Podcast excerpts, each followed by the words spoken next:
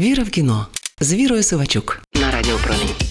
Привіт, друзі! Це я, не суворий, але прискіпливий кінокритик Віра Сивачук.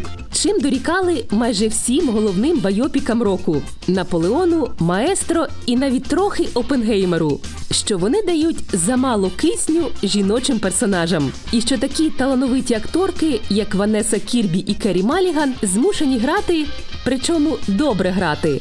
Ту саму роль супутниці відомого чоловіка. Режисерка Софія Копола вирішила виправити цей дисбаланс і присвятити біографічний фільм не королю рок-н-ролу, а його дружині. Мелодрама Присила, яка нарешті дісталась українського прокату, розповідає історію непростих, а дехто скаже навіть трагічних стосунків між Елвісом і Присилою Преслі. У головних ролях знялися Кейлі Спейні і Джейкоб Елорді. Але мушу попередити: у фільмі немає концертів, вечірок і всього рок-н-рольного шаленства 60-х, як немає і музики самого Елвіса Преслі. Рідні зірки заборонили використовувати її в цьому кіно. Не турбуйтеся, режисерка викрутилася і знайшла треки, які чудово лягли в тональність історії. Але я забігла наперед. Отож, біографічна мелодрама Присила, режисерка Софія Копола, Сполучені Штати Америки, Італія,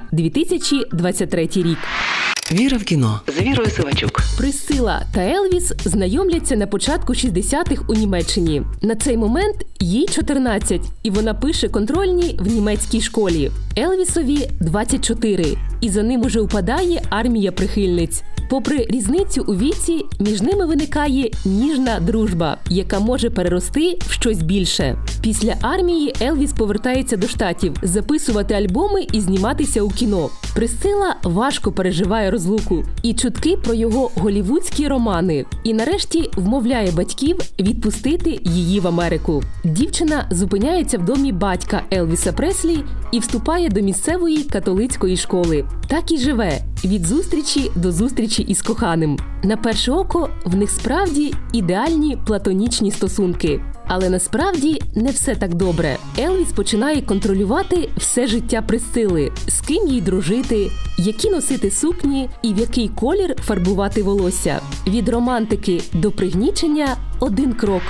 Віра в кіно з Вірою Сивачук. Що сказати? Це своєрідна сатисфакція для тих, хто два роки тому дивився музичний байопік Елвіс і запитував, чому тут так мало Прісцилли. У фільмі Софії Кополи усе навпаки. Історія зосереджена навколо неї, її кохання і розчарувань. Та й за жанром це більше скидається на повільну мелодраму про дорослішання жінки, ніж на байопік зіркової пари. Тут немає бурхливого світу музики і шоу-бізу, адже Присцила не супроводжувала Елвіса на зйомках і гастролях за винятком кількох поїздок до Вегасу. В її житті не було видовища і власних рішень.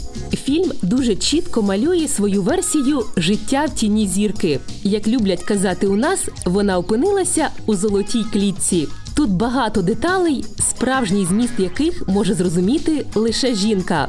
Скажімо, героїня купує сині і зелені приталені сукні, бо так сказав він, або робить макіяж навіть у день пологів, щоб відповідати його стандартам краси.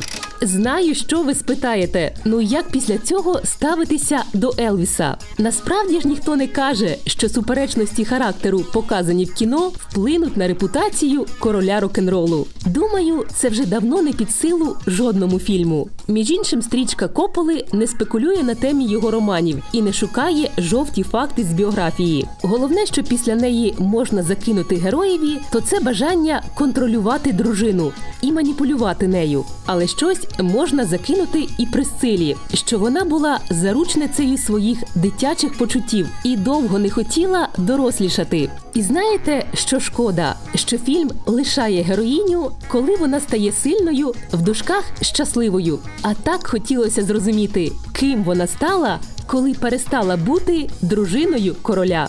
Це була я, не суворий, але прискіпливий кінокритик Віра Сивачук. Почуємося. Віра в кіно з Вірою Сивачук на Радіо Промінь.